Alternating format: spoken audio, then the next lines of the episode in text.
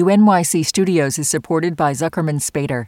Through nearly five decades of taking on high stakes legal matters, Zuckerman Spader is recognized nationally as a premier litigation and investigations firm.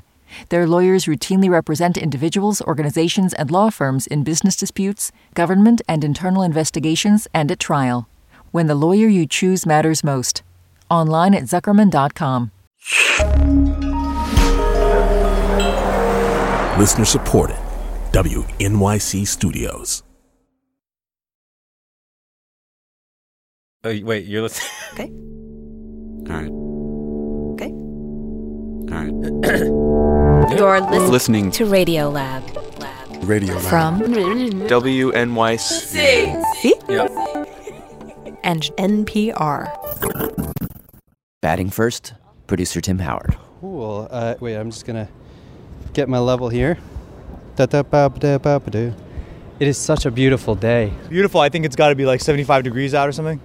Sunny. Um, This is Patrick Purdon. He's a professor in anesthesia at Harvard Medical School and works at Mass General Hospital. You, want to just tell me where we are? we're, we're standing right now uh, in front of the Bullfinch building, which And I went up to talk to him because in that building is uh, This is the one with the ether dome. Ether Dome is inside this building. is the story of the day that you could say humanity emerged from the dark ages. oh, you laugh now. Just wait. Okay, here we go. It's on the fourth floor. It's on the fourth floor of this building. We headed in, up three flights of stairs, into this room. What a cool room! Oh my god. Is this like how would you describe it? It's like a mini amphitheater, right? It's also got this awesome dome. It's this beautiful domed room with light streaming down from above.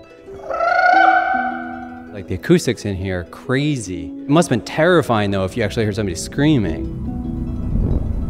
I mean, it's so resonant in here. The screams would have been deafening and, and absolutely would have been terrifying. What is this place? Well, this was an operating room. Oh, And back in the 1800s, when this room was really in use, Being in an operation was so painful. It was often permanently damaging to a patient's emotional state. this is Julie. I'm Julie Fenster. I write about American history. She wrote a book called Ether Day, which goes into a lot of detail about the dark, dark days of surgery in the early 1800s. Back then, during surgery, there were no painkillers, and patients were awake. Probably more awake than they'd ever been in their whole lives. Some of the patients remembered the sound of their limb dropping to the ground or the saw going through their sinew and bones. The smell of their own body being cut into. Usually, a surgeon would employ six burly men to hold a patient down. And um, instead of having an operation, some people committed suicide before they would face going into an operating room, which were usually located on the top floor of a hospital. In part because the hospital really didn't do itself a lot of good to have the screams heard by passersby. This is such a cool room. Here we are at the top of the ether dome. But then everything changes. October 16th, 1846. It's a Friday morning. Uh, I assume the room is full. The, the room is absolutely full. The students were all lined up to watch. crowded in the bleachers because they'd heard something big was going to go down. And right there in the middle of the room is The most esteemed surgeon in America, Dr. John Warren, about to do an operation. He brought in a patient who needed a tumor taken out of his neck, and he was just about to slice into the guy Just about to start the surgery. when this mustachioed fellow bursts in, a dentist. William T.G. Morton, And he basically said to Warren something that must have sounded completely nuts. I can erase that man's pain. He didn't actually use those words. He actually had an appointment with Warren. But according to Julie, he did have a bag, uh, he had a bag filled with gas. a gas called ether. And um, Dr. Warren, who had the scalpel raised, He puts it down. stands aside and says with great sarcasm, Uh, well, sir, your patient is ready. wait a second. Had he ever tested this? He claimed to have tried it out on some dental patients and on his dog, on himself, and on his goldfish. Nice. so Morton gets to work. Morton sets up his gear, fills up the inhaler. puts it up to the guy's face. And actually, because the valve system had just been constructed and he hadn't tested it, he actually literally had to manually operate the valves with every um, uh, uh, inhale and exhale of, of the patient. So he administers um, the ether using this inhaler. After about three or four minutes, uh, the patient becomes unconscious.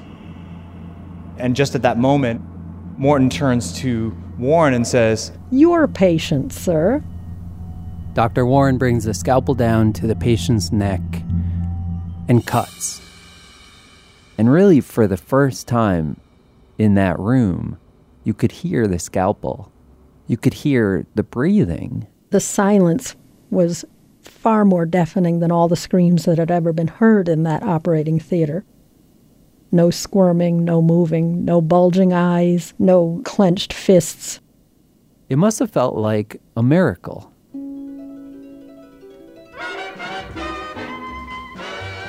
This, uh, the news of the operation went around the world as fast as anything. News of, you know, war or peace didn't travel faster than this. By the end of the year, doctors in Europe were using surgical anesthetics. In basically the blink of an eye, the most painful, horrible experience possibly imaginable became routine, even forgettable. But also deeply peculiar. Uh, as was made clear to us when we talked a while back with one of our regulars, Carl Zimmer. Well, my wife and I we were watching this movie one night. It was called Birth, starring Nicole Kidman.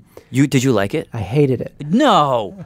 It's one of my favorites. Well, okay, but th- I'm sitting there and I'm hating the movie. You're hating this movie. Well, I'm just wondering like why am I reacting so negatively to this movie? I'm just in such a bad mood. Mm. I'm feeling lousy and I think it's the movie and I stand up and I say, "Oh, wait a minute my abdomen is in incredible pain. Oh, so it's not the movie. It's not the movie. It's me. Appendix about to burst. We go to the hospital, and um, maybe four in the morning, five in the morning, they're prepping me for surgery. They, you know, put an IV in me, and then they're like, "Okay, now we're going to be putting in the anesthetic. You know, so just relax, and this will be taking effect." But he says it didn't seem to be working. So I start thinking about what they're going to be doing to me in half an hour. They're going to like take these knives and they're going to cut me open. They're going to rip my intestines apart. Ugh. They're going to pull off this inflamed appendix. They're going to sew up the intestines. They're going to zip everything back up. And all this is going to happen supposedly without me being aware of it. And I and I'm not having any part of it. I'm just saying I, I was just like lying there saying, I don't think this is working. Th- I, am not feeling anything. Uh, you're going to have to do something more. I just want you to know that I'm not. And then I was in another room and there was no one else there. Where did they all go? Huh. Like they had all left. And then and then it occurred to me like, no, oh, oh, oh, the the whole surgery's already happened. Wow, that is weird. I've, it's happened to me. It's it's as if they splice time, take the time that you were in, and the time you are in subsequently, and the middle is totally missing. No experience whatsoever. It's not like sleep. No. There was no like, oh, I'm getting sleepy. Mm. It wa- I was arguing with my doctors that they didn't know how to do their job. And the next thing, I'm in a, a hospital room with my appendix out, and it's 10 hours later. It sort of implies that it's like a switch. It is. And that's between- what happens. I mean, when you raise the level of anesthesia in someone, and they've done studies on this, it isn't a gentle gradation down. You just you raise it up, you raise it up, and then phoom, you are into this other state. Do do people who do this for a living know exactly why this happened? You'd think that something that's been around since 1846 would be hammered out solid, but it's still almost a philosophical kind of mystery.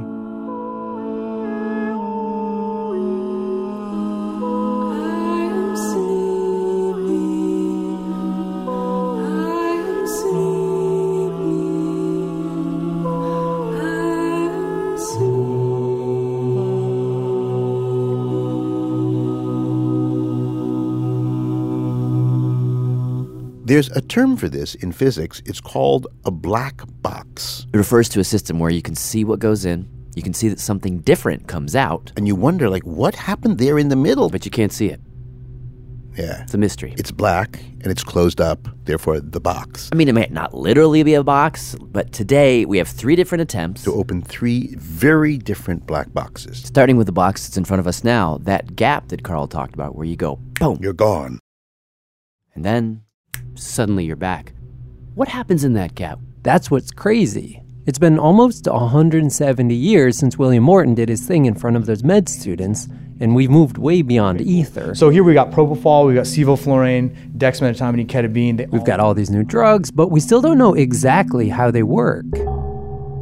Which for Patrick is a very practical problem. It's very difficult actually to figure out when people, you know, aren't conscious because they can always be internally conscious to some degree, right? And in the 1950s and 60s, he says this became a real issue because doctors started giving patients um, neuromuscular blocking agents that would paralyze their muscles during surgery so they wouldn't flop around, which is a good thing. But then you'd have these situations. Once in a blue moon, where a patient would wake up in the middle of surgery. Literally trapped, um, unable to move. Eyes closed, totally still. You know, fully awake, but no one would be able to perceive it because they couldn't move. And that's a nightmare that, you know, may even be worse than having six strong men hold you down. Oof. Uh, yeah, we don't have to dwell on that. Well, I, I, actually did find a bunch of these stories. I don't want to hear them.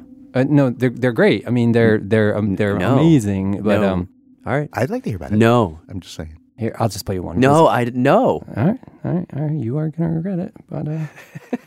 well, anyway, the larger point is that if you can't understand how and why anesthesia works, then you're not gonna be able to explain why every so often it just doesn't work. Okay. Really? How often is every so often? Um, I've heard different numbers, anywhere between one in ten thousand to much more often, like one in one thousand. Wow. But luckily, Let's take a look at these brain signals. In the last few decades, scientists have begun to shine a, a, little pinlight into this black box. And Patrick and his team in particular have found something pretty cool. Uh, this experiment that we did in the, I guess, late 2000s. A couple years ago, they wanted to know what happens in the brain right when that phoom, switch flips. So they got a bunch of volunteers. Healthy volunteers. Who- they hooked them up to an IV and started to very, very slowly give them propofol. Slowly administer the drug. Which is a, a big anesthetic. And as they did, they told the subjects to click a button Beep. every time they heard a sound or a word. Chair, Beep. library. That they recognized. Submarine, Beep. you know, something like that. In addition, we had the subject's name too. Tim, Beep. Patrick. Beep. So the subjects would just sit there and listen and click. Chair, Beep. library. On and on. Patrick and every 15 minutes they gave them a little bit more propofol. Submarine. Beep. Tim. Beep. Michael. Beep. Beep. Patrick. Until eventually they just stopped responding altogether. They're just out cold. Now, throughout this whole time, Patrick and his team were measuring the brain waves of the subjects. That's the key. And he says what they saw right at the moment that that switch flipped. Right at the moment of loss of consciousness. There was just one really, really clear motif that appeared. They saw this wave of electricity sweeping across the brain. This really low frequency oscillation, about one cycle per second or less. And in addition to that, there was this higher frequency piece an alpha wave that appeared at the front of the head at that uh, loss of consciousness moment.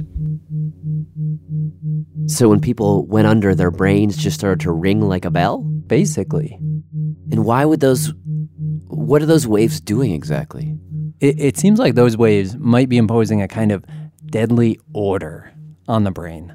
Huh. This is the thing that's very counterintuitive. You think that consciousness is order and synchrony. Yeah. Yeah. But it turns out that it's kind of the opposite. That consciousness is actually chaotic and noisy. It's all of those different parts of the brain, you know, facial recognition, touch, sound, language, engaged in this crazily complicated, multi layered conversation. You know, it's one person talking, the other one talking back. This is Carl Zimmer again, and he says one of the hallmarks of the conscious brain is that you see a, a, kind of conversational logic, a back and forth between the different parts. Yeah, my turn, your turn, my turn, yeah. your turn. The things you're seeing create signals in the back of your head, they would go to the front of your head. back again, forward and back, and forward and back, and forward and back, and forward and back. And you can use this eavesdropping to calculate how connected the brain is, what they call connectivity. And when you're awake, you have a lot of connectivity. When you're dreaming, you also have a lot of connectivity. Um, and then if someone gives you anesthesia, like in a matter of a second, your connectivity just collapses. Oh, maybe that's what happened to you. It just cut your connectivity got cut. It did.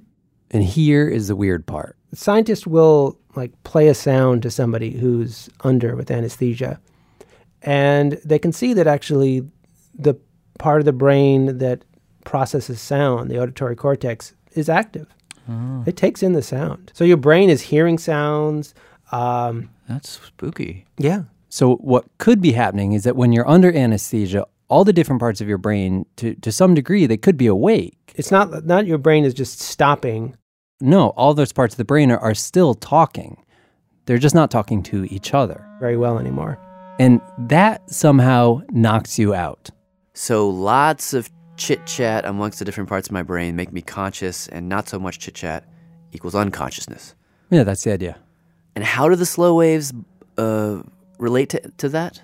Well, Patrick thinks of it in, sort of in baseball terms. Right. So actually, I was at a Red Sox game um, uh, the other day. It was the last one that they had uh, uh, with the with the Yankees uh, at, at Fenway Park this year, and um, a- at some point, the wave started. So some part of the stadium decided to to go into the wave, and and here here you go. The wave's coming around and coming around, and you're watching it, and it keeps coming around and coming around, and you know after a while, it gets really tiresome because you're sitting there and you're just like, okay, I've got to um. Uh, wait for the wave to come. Okay, here's here it is. And, okay, let's stand up, raise our arms, sit back down, and and just a moment later, like, oh my God, I got to stand up again. And and you're waiting. Oh, dude, it's back again. And and the thing is that when when the wave is going on in the stadium, you can't really carry on a normal conversation. You can't have a normal interaction. You may not even be able to have a normal thought because the thing is just coming by every couple seconds to interrupt you. That is sort of the rationale for how these oscillations disrupt brain activity. I, I dig the analogy, but I'm not quite following. It, it, it helps to, to zoom in on the brain and look at a, a smaller number of neurons, Okay. which is what he did. Now, check this out. We conducted this study where we measured brain activity in individual neurons. They got some patients, planted these tiny little electrodes deep into their brains so they could hear the individual neurons. So let's imagine that we zoom in to like tens to hundreds of neurons firing. And um, he says when they give that patient propofol, an anesthetic, what we notice is that right at the point of loss of consciousness, sure enough, they see those big slow waves sweeping through. And just like in Fenway, when the wave hits you, you have to stop your conversation. But what that wave is really doing is i- it's only allowing each little cluster of neurons to talk once in a while. they can only fire at a particular moment uh, in this slow oscillation. Like, you know how the wave goes up and down, up and down, or round and round and round if you're in Fenway. It's only at this moment, say, that one group gets to talk. The problem is, as Buddy, he can only talk at this moment. And the neurons next door, they can only talk at this moment. Next group, same deal. Everybody gets a turn to talk, but they can't talk to each other because they're on slightly different schedules. When they're talking, the others can't listen. So there's still a lot of talking going on, but consciousness seems to be the brain talking and listening to itself. So when that slow wave rolls around, The neurons can't all fire at the same time and talk to one another. And in that state, it would be impossible to be conscious. is it? It might be early to say, but it does. Does it feel kind of like you cracked the code? Well, I think we are in the process of cracking the code for uh, anesthesia. I, you don't ever want to get you know too far on a limb, uh, but honestly, I mean, I feel if we can educate people about these rhythms, I, I, I you know, I'd be willing to say it. Sure, I, I, I th- I think we have. I mean, I, I, I think this is going to be huge. I'm, I'm not going to lie to you. I think this is just going to be absolutely huge. Yeah, I'll I'll take the bait on that. Sure. Oh, Crack the code? Really? That's a that's a little bold. Well, what it means to Patrick. Housekeeping turnover team, anesthesia turnover 38, take the following. is that i i in very practical terms, He can now peek into that, that black box of the brain. Okay, here I am. I'm wearing my scrubs. For example, Patrick and his colleague Emery Brown. Uh. I'm an anesthesiologist here at Mass General. They let me watch a couple surgeries, and I met a woman named Doris. Good morning. Good morning. What kind of uh, surgery are you having today? I'm going to have the repairing of hernias. It's a surgery that, you know, 170 years ago would have been unthinkable. But here she is. I feel comfortable. Not too worried. So they're about to give her the uh, first anesthetic. First anesthetic propofol. Oh, that's right, yep. And as she starts to go under. Deep breath, Doris. In and out. Don't stop, Doris. So I'm, I'm going to just switch over to the, the spectrogram display and see what it shows us. Yeah. Deep breath, Doris. On one of these monitors. Oh, look at that. Did you see that change? Yeah. It's this color display. You can actually see it happen. You can see the slow waves, right? Now, now, now, now she's got some slow oscillation. If you imagine the screen as like this field of blues and yellows and greens, suddenly these bands of red just extend right along the bottom. And considering that for the last 160 years, anytime somebody like Doris has been put on a table and cut open, the doctors basically couldn't be sure what was going on in their head. Are they awake? Are they okay? And so, with that in mind, it, being there in the operating room and seeing that band of red appear on the screen and hearing Emery Brown declare without hesitation this patient is unconscious. It's kind of cool. And you say that with uh, a, what percent confidence? Oh, 99.999. Nine. Nine. Nine. Nine. Nine. Nine. Nine. Nine. Nine. Nine.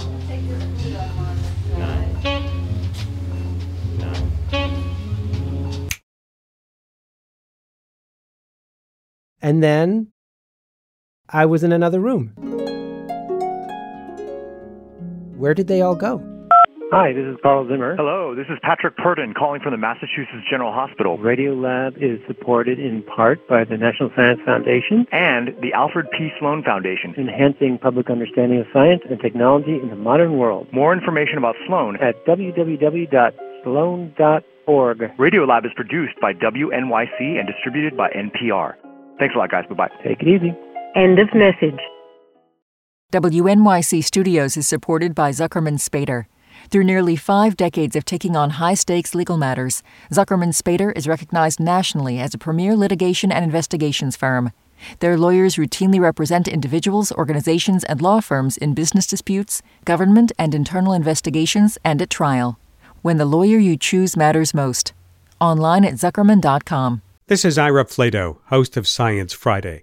For over 30 years, the Science Friday team has been reporting high quality science and technology news, making science fun for curious people by covering everything from the outer reaches of space to the rapidly changing world of AI to the tiniest microbes in our bodies. Audiences trust our show because they know we're driven by a mission to inform and serve listeners first and foremost with important news they won't get anywhere else. And our sponsors benefit from that halo effect. For more information on becoming a sponsor, visit sponsorship.wnyc.org. okay, I'll do that. Okay, let me do it one more time. Three, two, one. This is Tim Howard, and today on Radiolab, we've been talking about black boxes. And the next story started with a radio piece that I heard at the Third Coast International Audio Festival. There were a, a lot of incredible stories, but there was this one called Keep Them Guessing that I just loved and I couldn't get it out of my head. So I sat Jad and Robert down in our little black box of a studio. Okay, wait. I, stand D. Look, Tim Howard, I, I'm not sure I like your tone, okay? oh, and I connected them with the guy who made the piece. Hello? I hear the sound of what sounds like another room. Does he sound like me now? Oh, his name is Jesse Cox. Wow, you sound so close because you're so far away. He's actually in Australia. Where everybody is, because they're upside down from the rest of us, they are very, very likely to fall into the sky. You have us Australians worked out down to a T, Robert. I'm gripping on with my hands to the table as we speak. Oh, good. okay, just to start, I mean, maybe just introduce us to your grandparents. Who are they? Well, my, my grandparents were mind readers on the radio. Really? My- yeah.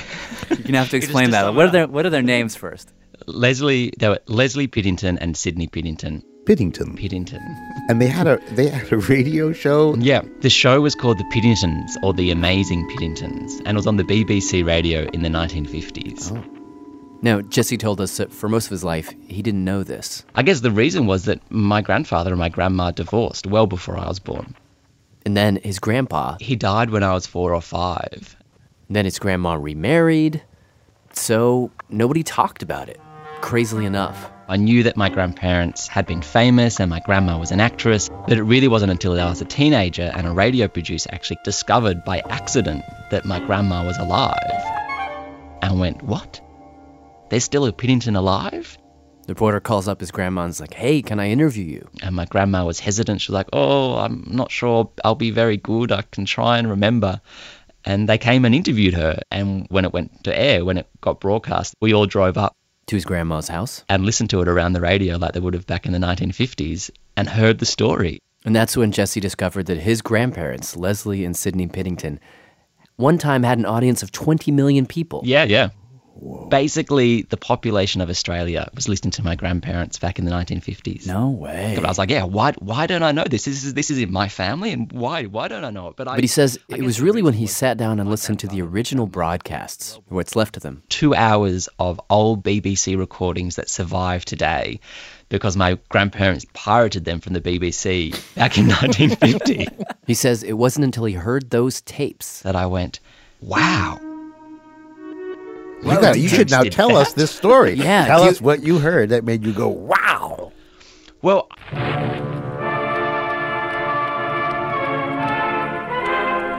you, you hear this very dramatic theme song, and this old BBC voice comes onto the tape and says, Good evening, ladies and gentlemen.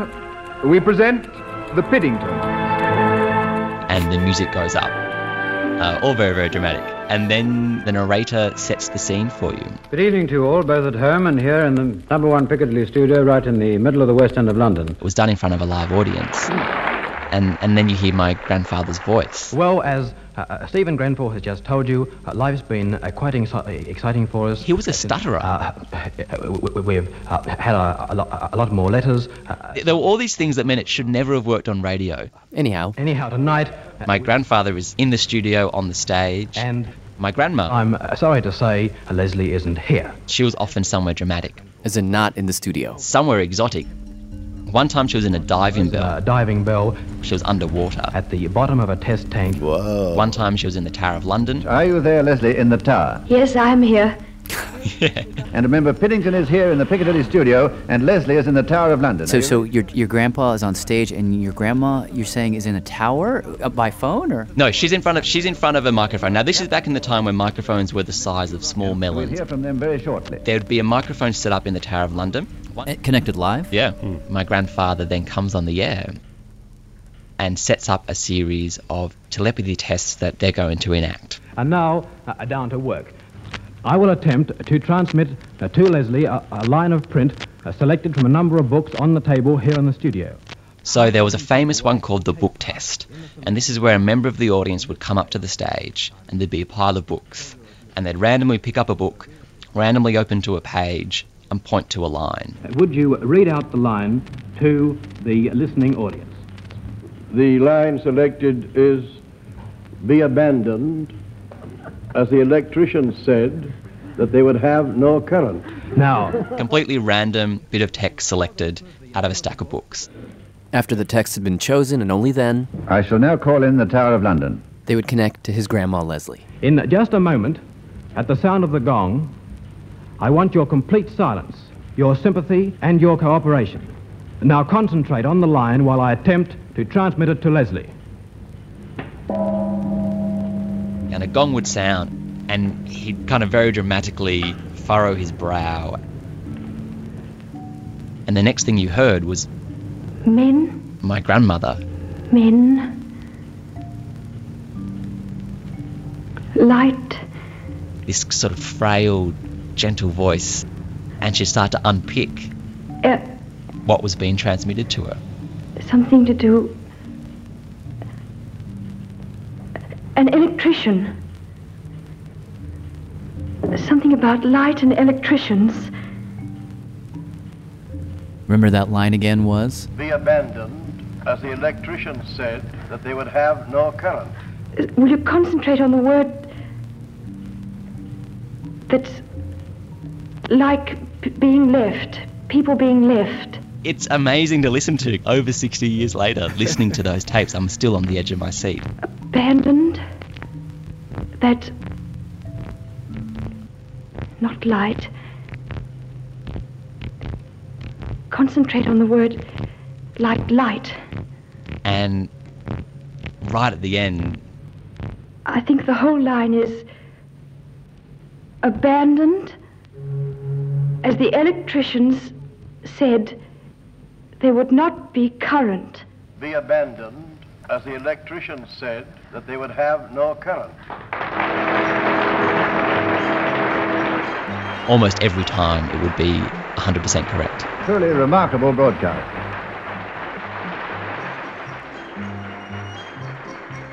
It just was this feeling inside you that you get going, hang on, what? When Jesse heard those broadcasts, his obvious question was, How did they do that? Well, this is the question that I, I have wanted to know for so long. And there have been many, many theories. I mean, they used to get letters in from listeners all the time. There's this box of press clippings we found at the bottom of my grandma's closet, and we started going through these press clippings. And there were wild theories, like little Morse code transmitters in their teeth. Uh, yeah. I mean, one of the, the theories I quite liked was someone who wrote in saying there was a green man that ran between their shoulders, and he knew this on authority because he also had a green man, and so that was precisely how they did it. Uh, but you are totally convinced that this was a carefully worked out trick of some kind. Yes, that is the one part of almost certainty I can say. Uh, There has to be some secret code, some tapping of the some something. Well, you're Mm-hmm. you're not the first person to say that. The, the people were constantly trying to guess what the code was. That's Jim Steinmeier. I'm a, an author and a consultant to magicians. He says that at the time, some magicians in London thought that his stammer was part of the code. Two knots. Uh, I can just think, yes. Jesse, for his part, ended up going through a ton of these theories as he interviewed magicians and historians, read through magic books. Initially, one of the theories that made sense to him is that the code was in the silence. That basically my grandparents and my grandma were so in sync that between each time a sound or a word was uttered, they'd inside their head start going through the alphabet. And they'd be so in tune and so in sync that whatever letter that matched up, that that would be a code. Huh. Wait. Let me, so, so, Jad, A, B, C. Hi. D. Stop at no, C. No, stop at C. I'm wondering A, B, C, D, E, F, G. Oh, the next letter is going to be J. I'm going to be standing I here don't- for all afternoon. yeah, of course, of course. As soon as you, as soon as you start playing any of these theories out in real time, you realize how ridiculous they are. And if you listen to the second broadcast of the two that survived, you hear something that makes the whole idea of a code seem kind of impossible. Yeah, that was a test they did on the aeroplane broadcast. In that broadcast, his grandma, she was in a, an aeroplane Flying at a great height, at a great speed towards somewhere or other, but we're not sure where. flying around Bristol. and she was in this plane at the same moment that he was on stage. Exactly. And, and in, on that time, there were numbered envelopes on everyone's seat. And my grandfather said, okay, everyone write something and put it in the envelope, seal it up. Just write a poem off the top of your head. 150 people do this. And then Sid turns to one of the judges and says, okay, pick two numbers from 1 to 150. And then someone goes into the audience and goes and picks those two envelopes, brings them back to the stage, gives them to the judges. And then the judge picks one of the envelopes, pulls out the poem, and then holds it in front of my grandfather. And so here you have a poem chosen seemingly at random, and Leslie, the grandma, is several thousand feet in the air, When they finally connect to her Bristol, come in, will you? Hello? via shortwave relay, Leslie is still completely isolated. she can't even hear a word that they're saying. She never had a pair of headphones, so she could never actually hear what was going on in the studio. She literally just spoke in to a microphone once the technician said, Leslie, we're ready for you. We're ready for you. So, thousands of feet below, Sidney is there furrowing his brow, and the poem he's trying to send her is from Keats. It's just one line that goes Hail to thee, blithe spirit, bird thou never wert. A bird? One bird. Oh, it's it's two lines. Bird spirit. Oh, I've got it. I can guess it. Hail to thee, blithe spirit, bird thou never wert. Uh, uh, Miss Young, uh, would you read out uh, what is written down on the piece of paper that you hold? Hail to thee, blithe spirit, bird thou never wert. Thank you. The crazy part is that in that trick, your grandpa doesn't even talk to her. There's complete silence between Sid and Leslie, and if there's silence, there can be no coding. So e- e- you know, it was kind of this this wonderful process. If I talked to people, and even as they came up with theories, you'd listen to the tape and then realize that even the theories themselves just seem so implausible. Well, maybe it's the narrator. Do you think it's the narrator that whatever it is the narrator says each night, which is before your before the game is even on, somehow encoded into that that man's introduction is is the is the answer. No, because the because the audience hasn't yet gone and done its random act when he starts Oh, the show. Yeah. There was one thing that I discovered from reading the magic books, and this was this whole idea about passing on a piece of information through a third party. Now, my grandfather never speaks to my grandma, but he says to the technician in the studio, Can you please call Gilbert Sullivan in the Strata Cruiser and ask my wife to stand by? Then the technician calls Gilbert and says, Gilbert, can you please ask Leslie to stand by? And then Gilbert Sullivan says to my grandma, Leslie, please stand by. Now, that is the only thing I can see where there's some kind of communication. Wait, but, then But what, how would what- stand, by, communicate something like a random sentence from a book or whatever? Exactly. And that's then essentially where the theory falls down because then what happens next is that my grandma basically successfully recites a half written crossword which someone has put into an envelope and passed up to my grandpa. so like you go, how how stand by means means, you know, six down? I have no idea. so really I'm back to square one again. I can't work it out. I've got you know, the oh. You mean closest to I- this day you don't know? to this day I do not know. To Wait a this second. day Well, what- Wait a second. Wait a second. Wait a second. No, we can't. No, there's got to be somebody who knows. Can't believe we could come to this interview. We have no. We have no. So it's it's the technician. It's got to be the technician. You got to get to the technician because the technician is looking at her and he's doing something. pilot, or and the all pilot. they have to do is move their lips. There, there, he, there, something is happening with that man's eyebrows. And that's the code. It's the eyebrows. I feel like I'm just listening to this in like what's been going on in my head for about 10, 12 years. So then I asked Jesse, like, what happened when he talked to his grandma? Total dead end. What do you mean she- total dead end? you mean like growing up ar- around once we discovered this story around the dinner table when we visited her it would always be but but why don't you tell us why can't you tell us we're family surely you can tell us and she would fob us off and, and just say you are the judge that Oh, is the line that they finished well that is the line they finished with every single broadcast Anything to say? Well, only thanks very much, everyone, and you're the judge. Uh, I, well, I think we. I, I, well, yeah, well, all right. And I'm baffled. Now back to Sidney Piddington in Piccadilly. she won't even give me the satisfaction of saying yes it was a trick she won't even say that Clearly, you aren't the favorite grandchild. There was probably another, another. You have a cousin or a sibling whom she really adored, and one day, without your knowing it, she whispered No. the secret to her. no What about to her son, your father? What did, did, did she did she tell did she tell your dad? she told my dad something And what? I- what did she tell him? I have no idea. He will not even admit being told something. If she slipped up, This is Jesse's dad. and I'm not even sure that she did slip up. Um, but how to finish that sentence? And I have grilled my dad. I don't, I just don't understand why you can't say, yes, Leslie did tell me something. I'm not going to tell you, but yes, she did actually tell me something. if my mum entrusted me with something all those years ago, then I will keep that trust Why? because I believe in keeping trust. My dad won't tell my mum. They've been together for over 30 years. You'll just have to continue not knowing. There's no book that's published. There's no one that came out and said, uh, I was the fellow who worked behind the scenes with the Piddingtons. Let me tell you how it was done. That's Jim Steinmeier again. They left people guessing and, and walked away. Well, the, the thing that got me is when I was talking to magicians and they said, we can repeat everything that they did.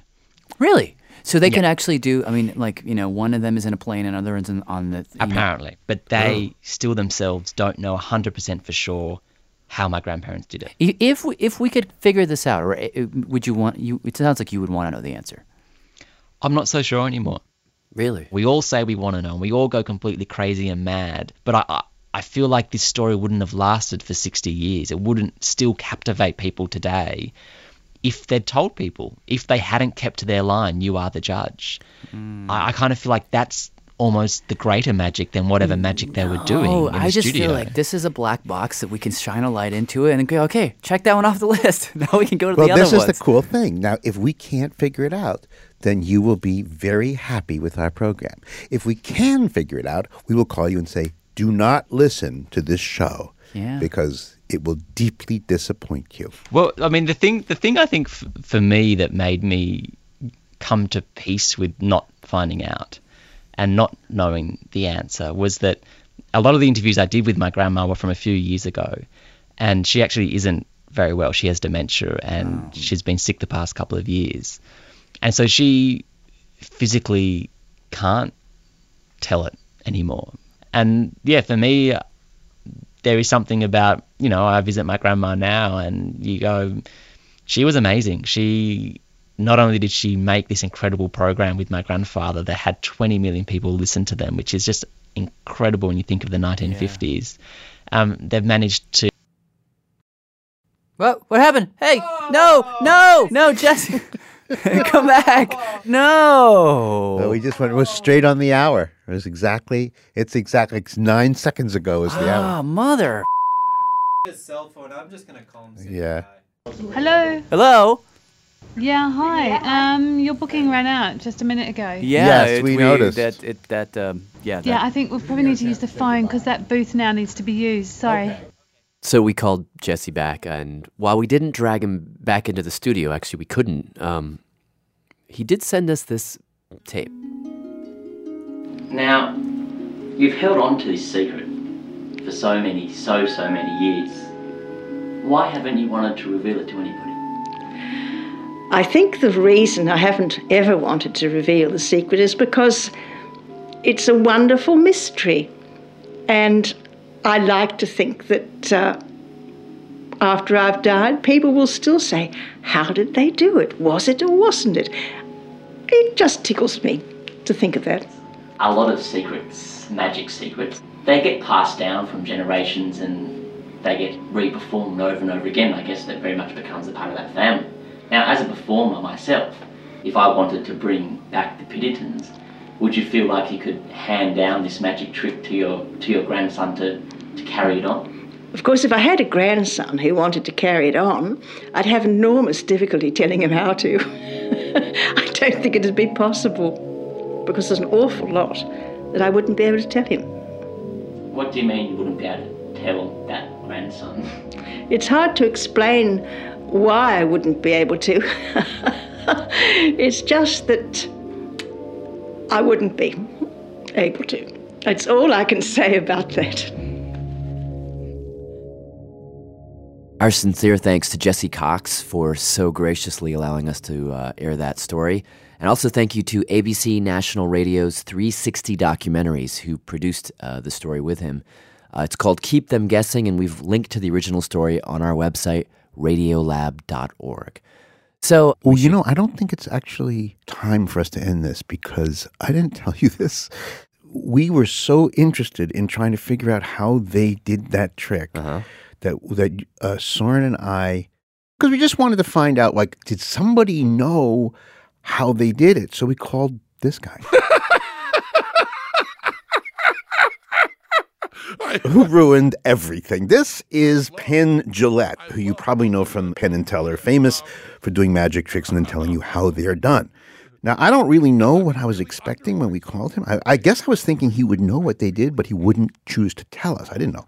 But when we called him, And we played him the story. As soon as he heard it, he said, Oh, it's a book test, right? It's, it's a book test. It's an envelope switch. A what? And there are, you know, three or four ways to do them. did he say? He said basically, I can tell you how they did it uh, Yeah. or how they might have done it, but you are not going to like it. There, there you go. The only secret in magic, there's only one, and that is that the secret must be ugly. You cannot have a beautiful secret. A beautiful secret's the kind of thing that's short and sweet, like, you know, he folded the hat twice, or There's mirrors under that table. when you hear it, it's like, oh, of course, that's what they would do. And you love finding it out. then you will whisper it to the person next to you.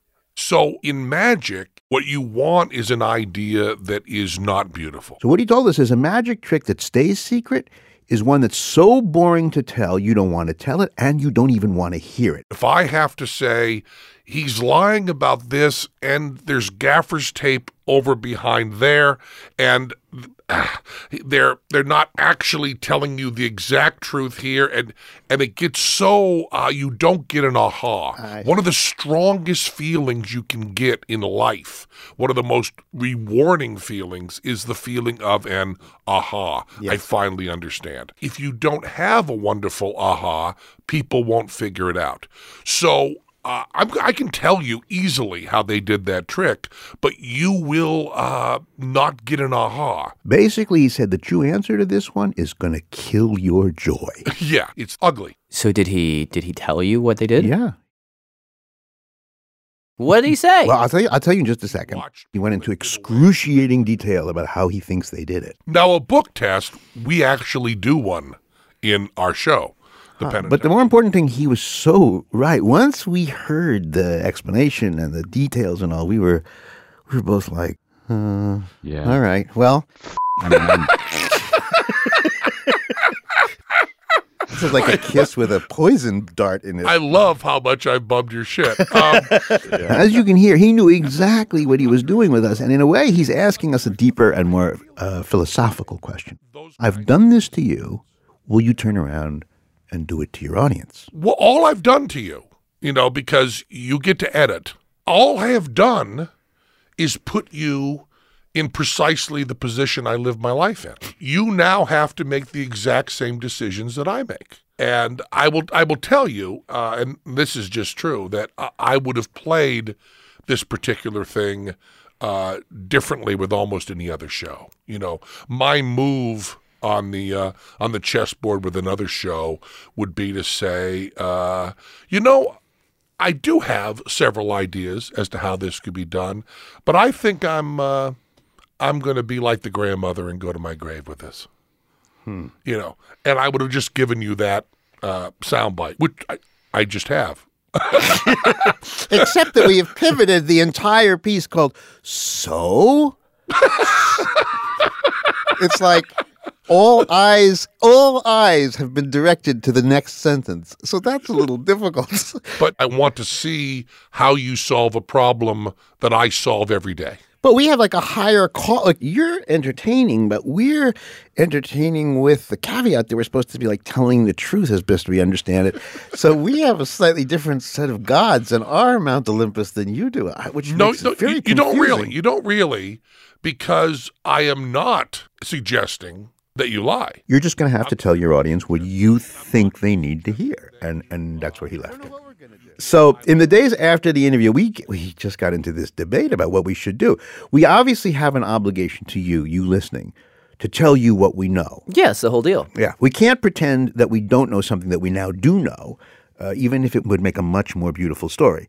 So this leaves us in a conundrum. Are- Are we yeah? Are we entertainers or are we actually- journalists? Journalists, you know. So here's where we ultimately came down. We have decided not to tell you how the Piddingtons did it. I mean, we're going to tell you, but we're not going to tell you here in this podcast because we have now been soiled by this truth we learned off the record. And you, if you want to be soiled, sure, come and soil yourself. You can go to this URL, radiolab.org slash the ugly truth. Don't click this. Radiolab.org slash the ugly truth. Don't no apostrophe. Click this. And we just leave it to you. You can go there or you cannot. All I have said to you is that it's a trick. Yeah. And you knew that. The fact that it wasn't the trick you wanted it to be. You know, he did turn sweet at one moment. We, I, we were talking about the grandma. Right. The grandma tells the grandson in the conversation at the end, she mi- is not sure she could explain to him Yes. how it Well, went. that's beautiful. That is the most beautiful thing that, that happens in the whole thing because I think she's telling the truth. She may not know how the trick was done. and yet she was a party to it. She's the Yeah, one who. yeah. He says, you know, oftentimes when you're doing tricks, somebody knows everything and the other person is, you know, in the dark. Yeah. One of you mean like one of the partners intentionally not knows what's happening? Yeah. There are there are tricks in the Penn and Teller show that I don't really know how they're done. And it might have happened here. He may have uh, decided that he would be the knowing one, she would be the innocent, and maybe therefore, and this is just a hunch, but just possibly everything she's saying to her grandchild, instead of being a kind of dodge or a little bit of a lie, maybe it was the whole truth.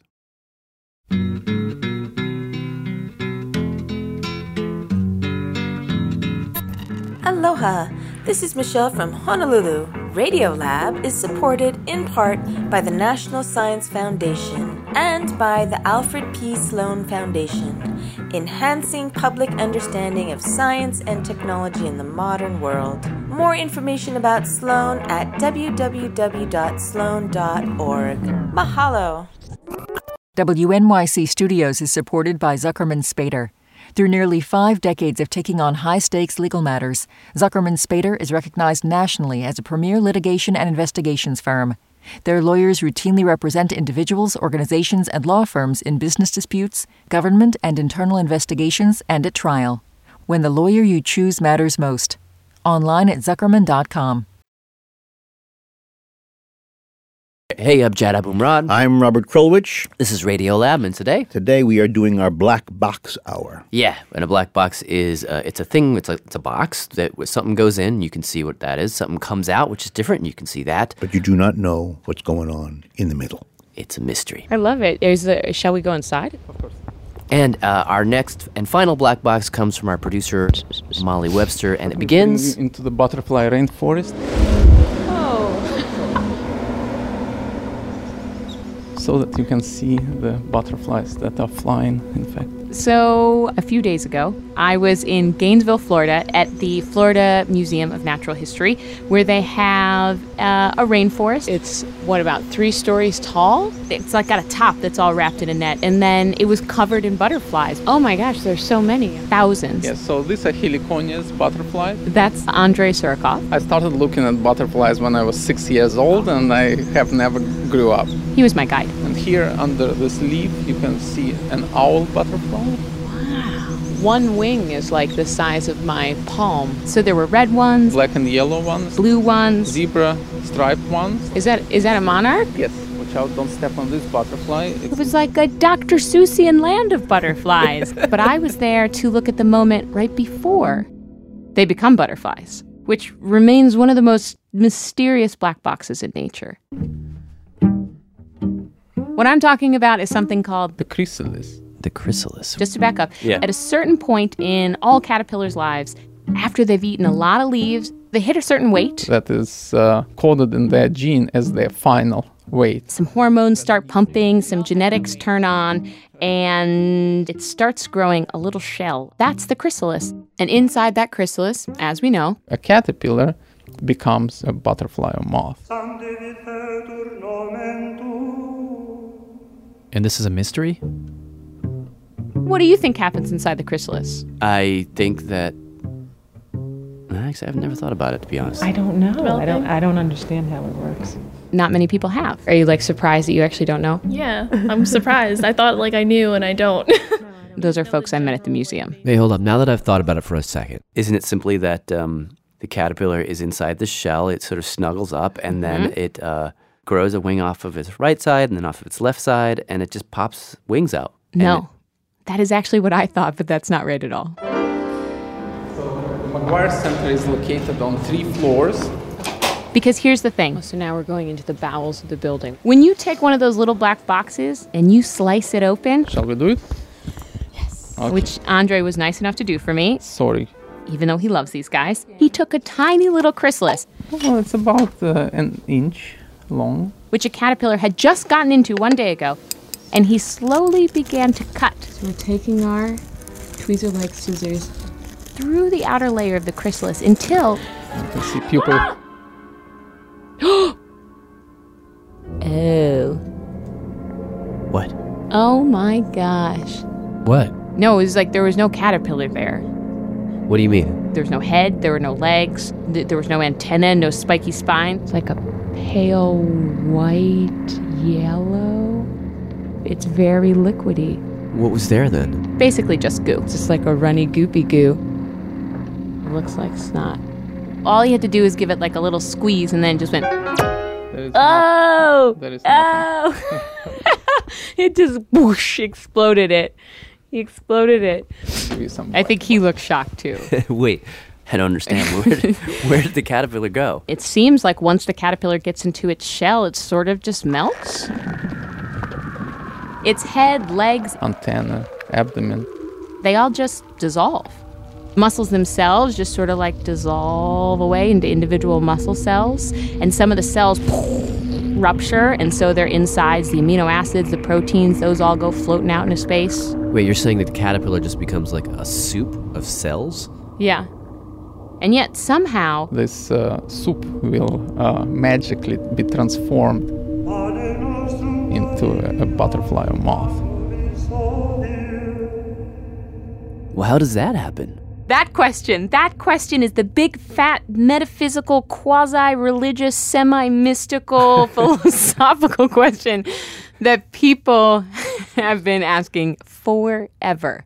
Yeah. So one of the big arguments uh, that was taking place This is Matthew Cobb. He's a biologist and historian, and he says back in the 1600s, when naturalists saw that goo, they just thought, oh, well, clearly what's happening is that the caterpillar, goes into the chrysalis, and then it actually dies, totally dies. and out of its burial cloth is going to come the new life.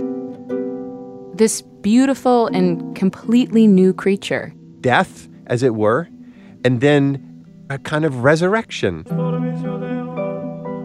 That's Philip Clayton. He's a philosopher from the Claremont School of Theology, and he says from the beginning, people thought about and wrote about metamorphosis. as a kind of spiritual ascent.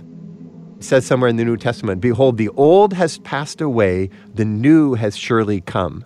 Basically, people saw the caterpillar as a symbol of our lowly, earthbound, lazy bodies, right? And then the butterfly was sort of casting away all of that, and it represented our soul up in heaven, sort of in its most perfect form.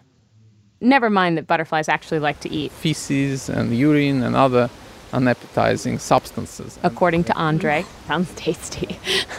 Never mind that.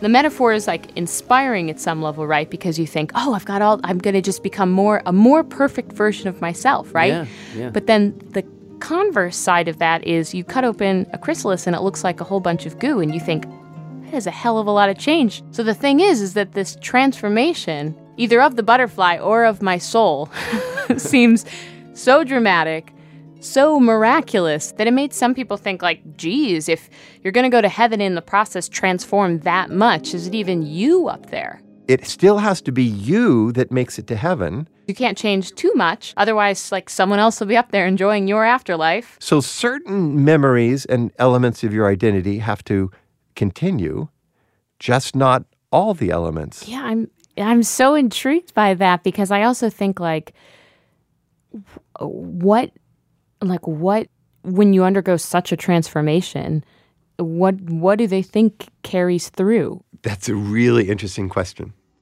Cleaning out the poop and throwing away the the moldy leaves, you have a lot of time to think. Which brings us to Martha Weiss. I am an associate professor of biology at Georgetown University. She got to thinking about this question in more concrete terms. Okay, so she did an experiment. What we did was we took a big green caterpillar, and we did something that was not entirely nice. She put them in a box, filled it with a nasty odor. And is the odor like an odor of a plant? Or? It's it's actually a plant-based odor, but it smells kind of like uh, nail polish remover. In any case, she gassed them with this nasty smell. And then once they could smell the odor, then we gave them a zap. Is that just like a zap? Just a zip? A zap? No, ten, I think 10 seconds of zap. 10 seconds. And they did this over and over. Odor, zap, odor, zap, odor. Until eventually, most of these caterpillars learn to hate the smell. Every time they get a whiff, they head in the opposite direction. Okay, so then we let them pupate.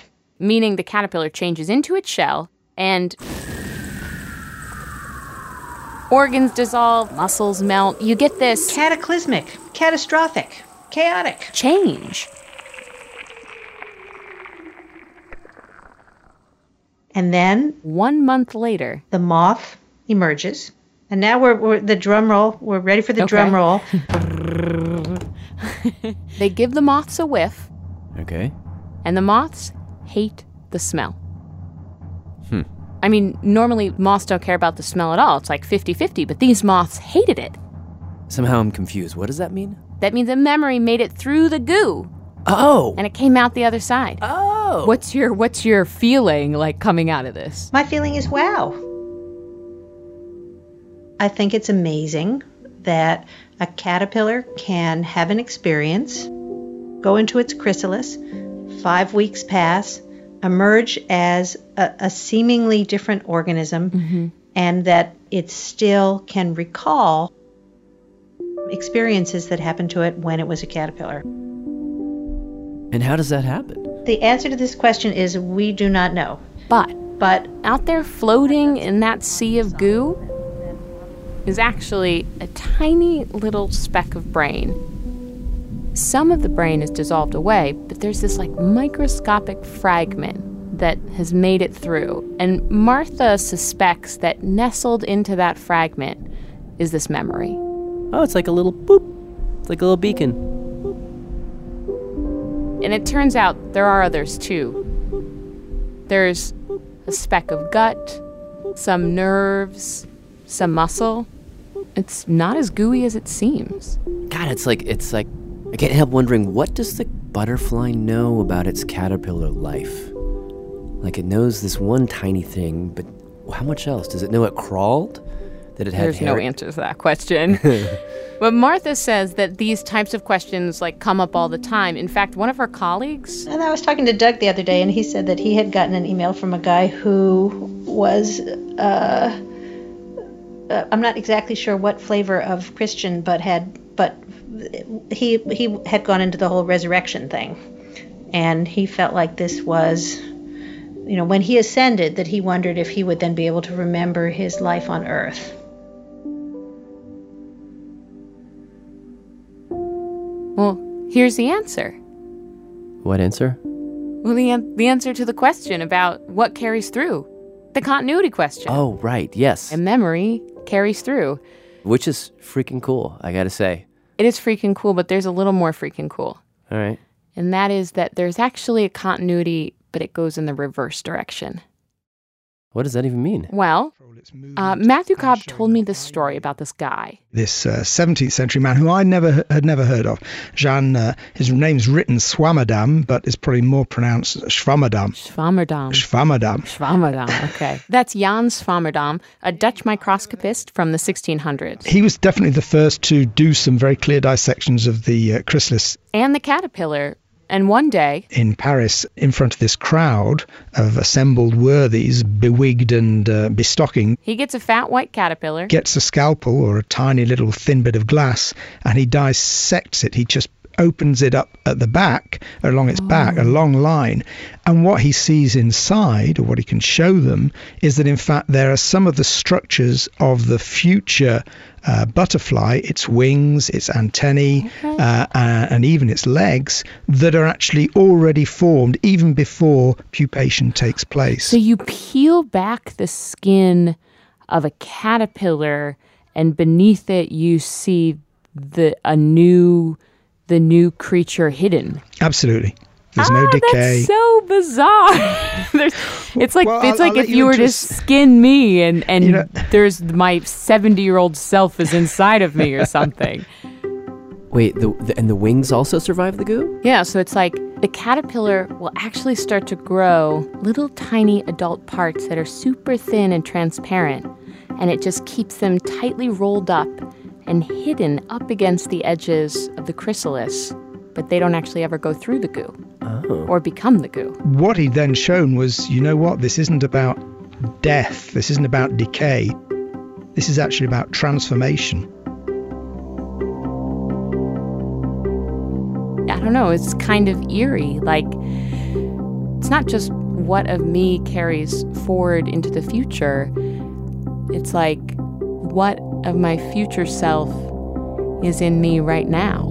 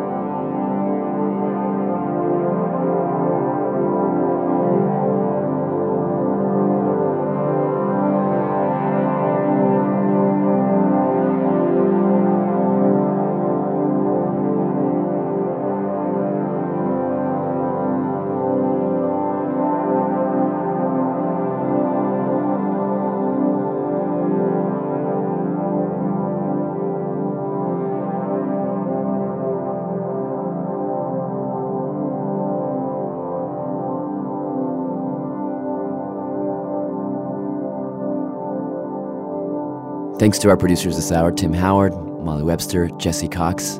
And thanks to you guys for listening. Yeah. Start of message. Hi, this is uh, Matthew Cobb. This is Jim Steinmeier. This is Martha Weiss calling from Georgetown University. And here are the credits. Radio Lab is produced by Jad Abumrad, Our staff includes Alan Horn, Soren Wheeler, Pat Walters, Pat Walters, Tim Howard, Tim Howard, Brenna Farrell, Brenna Farrell, Molly Webster. Molly Webster, Melissa O'Donnell. Melissa O'Donnell, Dylan Keith. Dylan Keith, Jamie York. Jamie York, Lynn Levy, and Andy Mills. with help from Kelsey Paget, Ariana Wack, and Damiano Marchetti. Special thanks to Joshua Lang, Claudia Taranto, David Britland, Lynn Ritterford, James K. Ginzewski, and everyone at Massachusetts General Hospital. Hope that was okay. Bye. Goodbye.